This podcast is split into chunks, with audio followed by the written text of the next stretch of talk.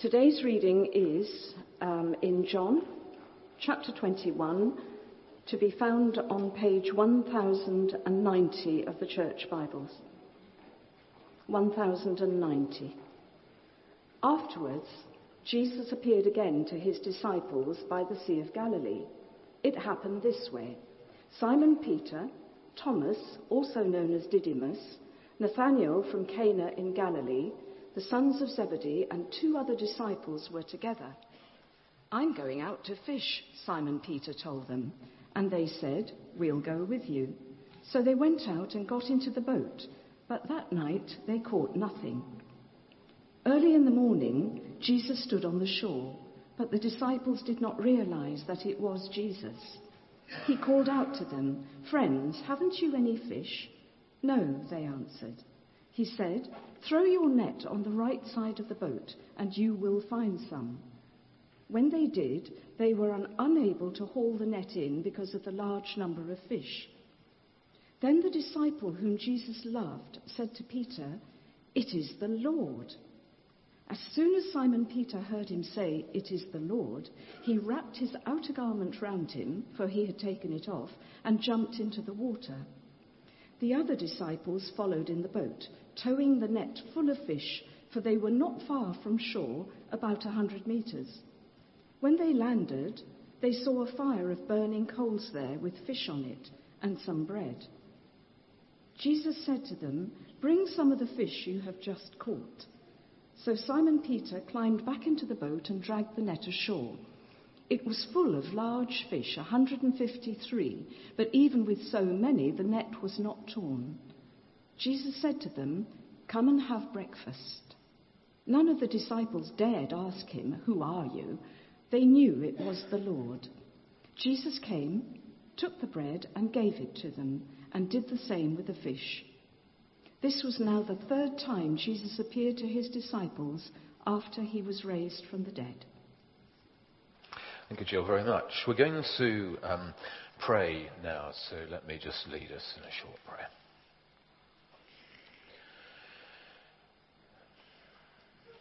Father, we pray you to speak to us through your word now. Help us to understand this rightly. And uh, Lord, we pray it might make a difference to our thinking, to our believing, to our living. For Jesus' sake. Amen. Well, within a few days of arriving in Hove 12 and a half years ago, we were told Carats Cafe on the seaside of Shoreham Power Station uh, was the place to go for breakfast. And uh, I suppose I've been there fairly regularly ever since. But I think there are better places for breakfast, to be honest. And uh, uh so, for instance, on the staff, when someone arrives or leaves, uh, then we go out for breakfast. And so when Chris retired, uh, two or three weeks back, we went to the V&H Cafe on Holland Road for breakfast. I can certainly recommend that. Um, and as a family, we have our favourite breakfast haunts, and uh, Bill's and Lewes is probably uh, top of the list. We were there with our boys uh, just this week. Oh, in fact, and Cat and Sam as well. So uh, there's nothing quite like a good breakfast. So, uh, uh, so I'm naturally drawn to John chapter 21. And we're looking at verses 1 to 14 here. And it's clearly a good breakfast, isn't it? Nothing like a good breakfast. And has lots to teach us because uh, in the context of this third resurrection appearance of Jesus, uh, I've called this morning's sermon this John 21, 1 to 14, and we're thinking about the complete resurrection. I'll explain more about that just a little bit later on. Uh, but first, let's be clear that this was uh, authentic, uh, an authentic resurrection. The boys have gone back home. Uh, maybe it's a week, maybe it's a little bit more after Easter Sunday now, and they're back up north in Galilee. Uh, and there are seven of them there. They're back by the Sea of Galilee. Uh, they're back with the boats. Simon Peter and Thomas and Nathaniel, James and John, the sons of Zebedee, and two others, one of whom was John, who wrote this. And then one evening, Simon Peter uh, tells the others he's going fishing, and they say, well, we'll come too. And uh, well, you've got to eat, you know. Uh, and they have a rubbish time. They catch absolutely nothing. And it looks, doesn't it, as if they're, uh, they're just back to the day job. It's all over. There's appearances back in Jerusalem last weekend and so on. Just a flash in the pan. Don't quite know how to explain, but they're now back home and they've got to earn a living, so they're going fishing. And there's no expectation here that life is going to be any different now. There's uh, none at all. And as the eastern sky is just beginning to brighten over the Sea of Galilee, there's a man on the shore. And the seven men in the boats don't realize who it is. You look at verse 4. Early in the morning, Jesus stood on the shore, but the disciples did not realize that it was Jesus. They're about a hundred meters out. Uh, but sound travels well over calm water, doesn't it? And he calls out to them, end of verse 5. Um, Friends, haven't you any fish? No, they answered. And uh, they still don't understand, they still don't recognize him. Um, but for some reason, when he says, throw your net on the right side of the boat and you will find some, and they did in verse 6 there. And then they were unable to haul the net in because of the large number of fish. And then there's John in the boat. So you look at the beginning of verse 7, the disciple whom Jesus loves. That's his characteristic way of talking about himself. Uh, wouldn't necessarily want to say that, you know, he wouldn't want to say that, well, I was a man who recognized that it was Jesus. But he says to Peter, uh, it must have been quietly in his ear. He must have just said to Peter, It's the Lord. It's the Lord. And Peter needs no second invitation. He's down to his underwear while fishing, and uh, so he makes himself decent and he crashes into the water. I reckon Peter was quite a big guy, really. And he makes for the land, leaving his friends with the boat and the fish. And they struggle in a few minutes later, and there's a barbecue on the beach. Look at verse 9. And Jesus tells them to bring some fish they've caught, and Simon Peter, uh, single handedly, it seems, drags the net ashore. Uh, it must have been incredibly heavy. And I reckon he must have been incredibly strong. And then someone counted the fish, and there were 153. And Then they have a barbecue on the beach uh, as the sun is coming up over the Sea of Galilee. Well, what makes this authentic? What makes this real? Why do I say this is, this is authentic? Well, the first thing to say uh, is that it was um, unexpected. The disciples are back home and they're back at work. They're on Hove Station for the uh, um, 7.10 train up to London, or more likely an earlier one, 6.38 or something. They're in the queue on Old Shoreham Road. They're back at their desks. They're at the school gate. And why would you make this up and then die for it? Because actually, a significant number of those seven men there, we know they died for their faith in his risen Jesus. Uh, it is just doesn't make sense, does it? And the sheer unexpectedness here adds to the authenticity. The second thing we note, need to note is that this was an eyewitness account. John was there himself. We know that John, who wrote this gospel, calls himself the one Jesus loved. And he's here again. Verse 7, he's in the boat. He was there. He was, this is an eyewitness, a first-hand account. He saw it and he wrote it down so that we would know what has happened and so that we too might believe. That's why just a, a, just a fraction before this, look at the top of page 1090, and it's got a little paragraph there, the purpose of John's Gospel. And it says in verse 31, but these are written that you may believe that Jesus is the Messiah, the Son of God, and that by believing you may have life in his name. This is an eyewitness account written down for us so that we may believe and that by believing we may have life. That is eternal life. That is eternal life starting now and going, blasting through death and going on for eternity in heaven. And then the other thing to say about this, which makes it authentic, it was, this was an unexpected appearance. In other words, what Jesus looked like was unexpected. He was different. So we've seen there's an unexpected appearing. They weren't, they weren't looking out for Jesus to appear to them on the seashore there, but also an unexpected appearance. Jesus looked a bit different. Now, we've seen that he wasn't recognized by the disciples. They saw him, but they had no idea that it was Jesus. They heard him, but they had no idea that it was Jesus. Until John got it, and he told Peter. Um, and then look at verse 12 here. Jesus said to them, Come and have breakfast. None of the disciples dared ask him, Who are you? They knew it was the Lord. That's a bit curious, isn't it? I wonder what that means. Why has John phrased it in that kind of way? What's it saying? Jesus looked a bit different, didn't he? And we saw last Sunday in the evening, if you just glance back to chapter 20 and verse 26, a week later, his disciples were in the house again and Thomas was with them. Though the doors were locked, Jesus came and stood among them and said, Peace be with you.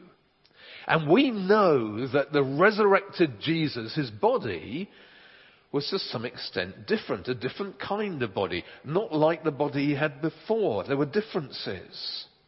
Now, I am not saying we shouldn't be speculating beyond what we see here, but we do see that Jesus' body is now different. He has a resurrection body. It's physical, but it's also beyond physical. Not bound or hindered by physical boundaries like walls as we are. And yet he was recognizable because of those physical qualities, the sound of his voice and so on. A body that Mary could cling to, that Thomas could put his finger into his side or his fist into Jesus' side, his finger into uh, uh, Jesus' wrists and his uh, plunge his fist into Jesus' side. A body with form and feeling, a recognizable body, and yet a body loosed from some of the limitations of fallen human bodies. And with this, a pointer. A pointer for us to the bodies that we will have in the new heaven and the new earth. For we will have bodies there, recognizable bodies somehow, communicating bodies, restored bodies, sin free bodies, unaged bodies, unill bodies. Now, we must be careful not to take this too far. What we have is just a glimpse.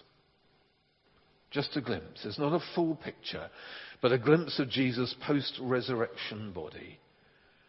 And it would be right, I think, to draw some kind of parallel with our post resurrection bodies, our bodies in the new heaven and the new earth. Would it be right to call Jesus' body perhaps even some kind of prototype? I mean, we only catch a glimpse, but it gives us an idea. And for those of us who um, uh, look back to the first part of this year or 2016 as a year of loss, the great sadness, I hope this encourages us.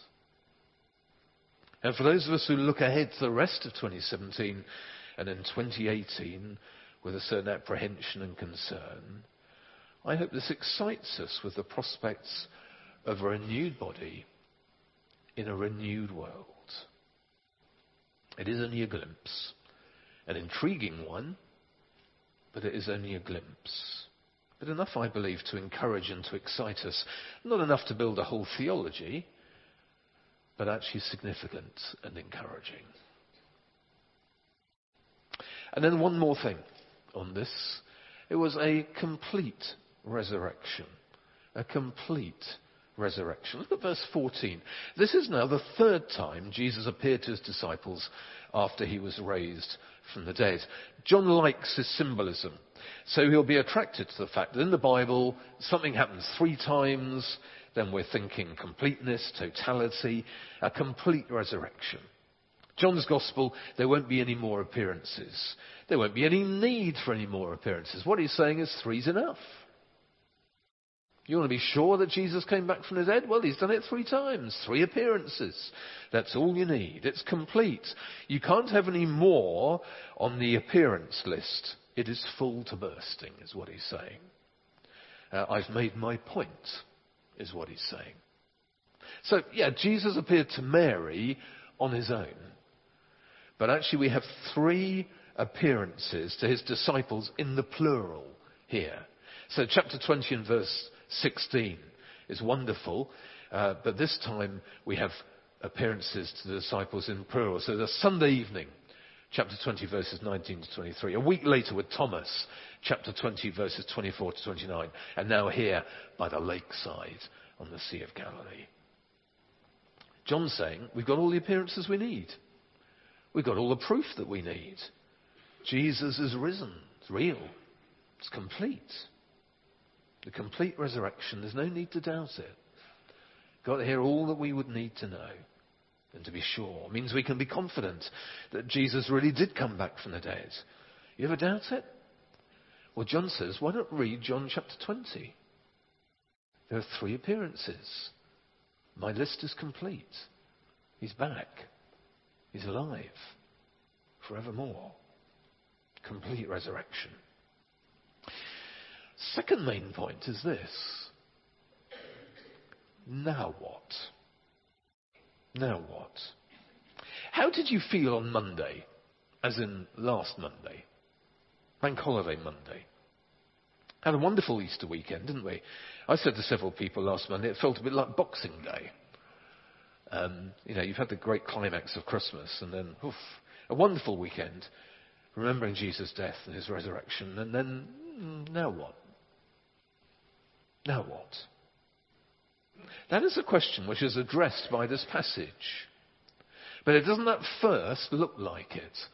So what John is saying is that, guys, here's the resurrection. It is complete.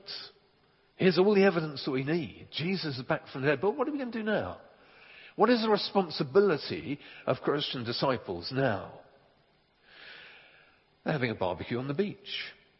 They've just caught a huge catch of fish. The net should have been broken. 153 large fish.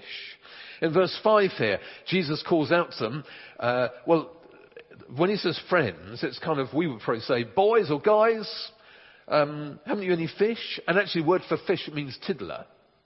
So basically, he shouts out to them, guys, haven't you got any tiddlers? And he tells them to cast their nets on the other side of the boat, and they catch 153 big fish. Now, all sorts of people have tried to work out some uh, significance, this number 153. So, for instance, 153 is 17 times 3 times 3. And 17 is 12 plus 5. That's five loaves and 12 baskets of leftovers at the feeding of the 5,000. And there have been literally dozens of attempts to make 153 stand for something. So let me tell you definitively what 153 stands for. Okay, this is the answer. 153 stands for a lot of fish. Okay? That's all. Just a huge number of fish. It's a miracle. Jesus is being kind. They're back to work. They've caught nothing, not even a tiddler. And he's kind to them. He's very kind to them. That's what 153 is all about. Uh, one of the commentators said, uh, if John uh, had, had, had a reason for this 153, if there was a particular reason for that with the symbolism and so on, then he's hidden it very well. Jesus serves them. These guys are tired, they're frustrated, they're disappointed, they're wet and probably cold. He cooks them a wonderful barbecue breakfast. Can't you just smell it? And verse 13, he's feeding them. It's as simple as that. This is a picture for us. Jesus is feeding the apostles. I think this picture uh, and, uh, that we have here links into the next bit that we're going to be uh, uh, um, preaching on um, uh, tonight, isn't it? And uh, here you see Jesus says, so verse 15, feed my lambs. Verse 16, take care of my sheep. Verse 17, feed my sheep. So Jesus is here, he's feeding the apostles, and then he tells a representative, and if you like, the leading apostle, Peter, to do the feeding himself. Jesus now what? The resurrection? What do we do now? Jesus is saying, look into the future. This is what my people need to do. Okay? I'm feeding you, and you need to feed them. I'm feeding you, the apostles, and the apostles, you need to feed my people. It's a, it's a, uh, one of those cascading things, alright? I'm feeding you, you need to feed your people. So, What next? What do we do now? Now what? Well, uh, feed. Feed is the answer. This is a picture of now what? Now what do we do? Feed. The apostles need to feed on Jesus. We need to feed on Jesus. And how do we do that? We let the apostles feed us, the sheep.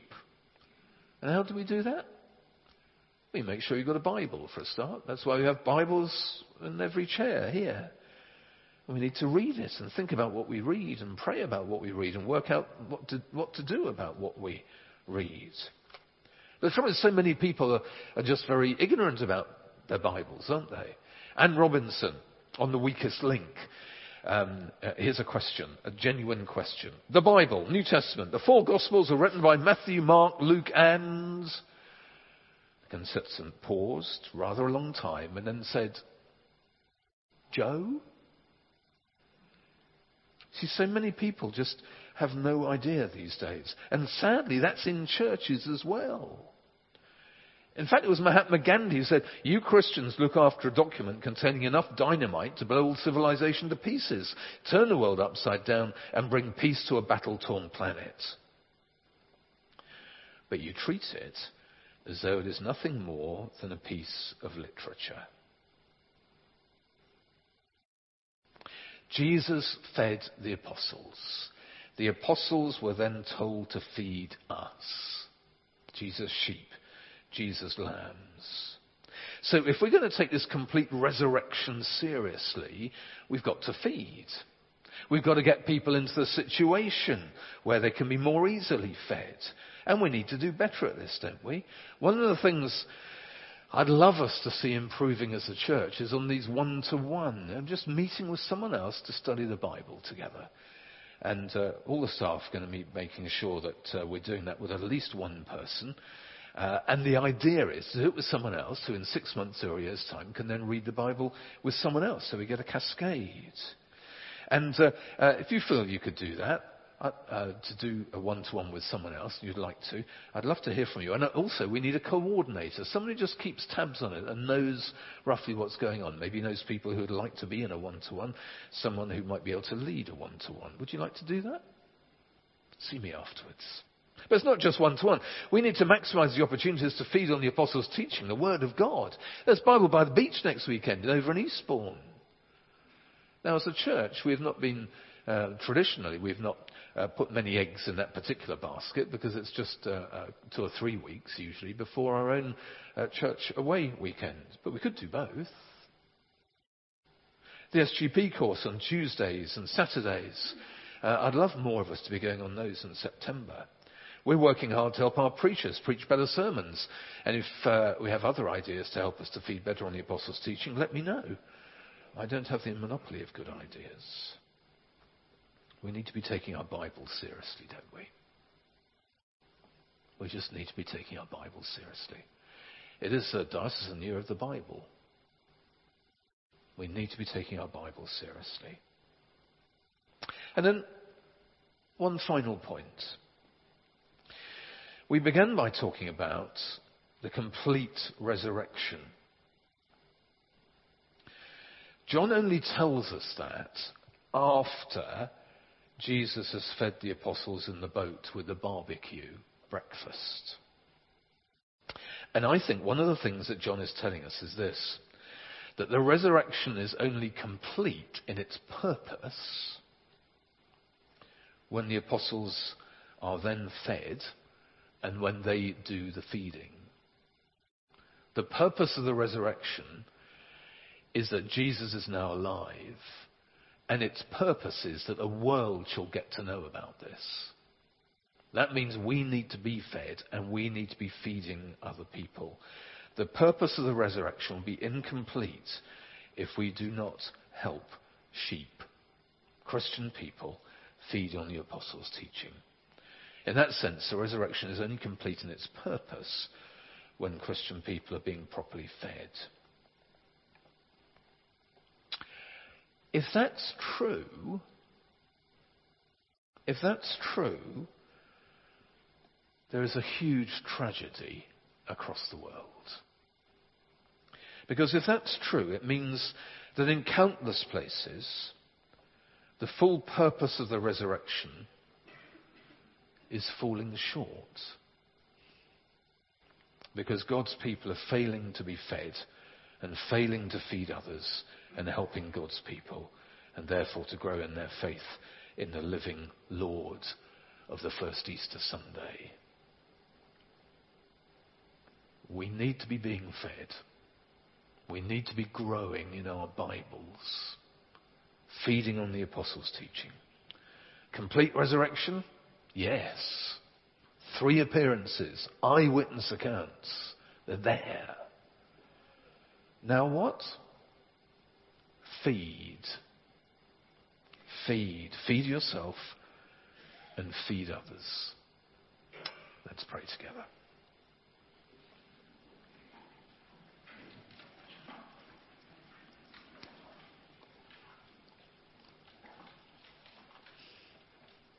Lord Jesus, thank you that there is no doubt, no doubt at all, that you came back physically from the dead with a physical body and uh, a body that encourages us to look ahead to a new heaven and a new earth and to look ahead with excitement and expectation. Lord, thank you that the three appearances that we see here in John's Gospel, in his account, this is simply complete and will then be completed in its purpose as the apostles are taught and as the apostles teach us through our Bibles. We pray, Lord, that you would help us to be people who take your word seriously, who read it, love it, seek to understand it, and seek to grow in our commitment to it, we pray, for your name's sake. Amen.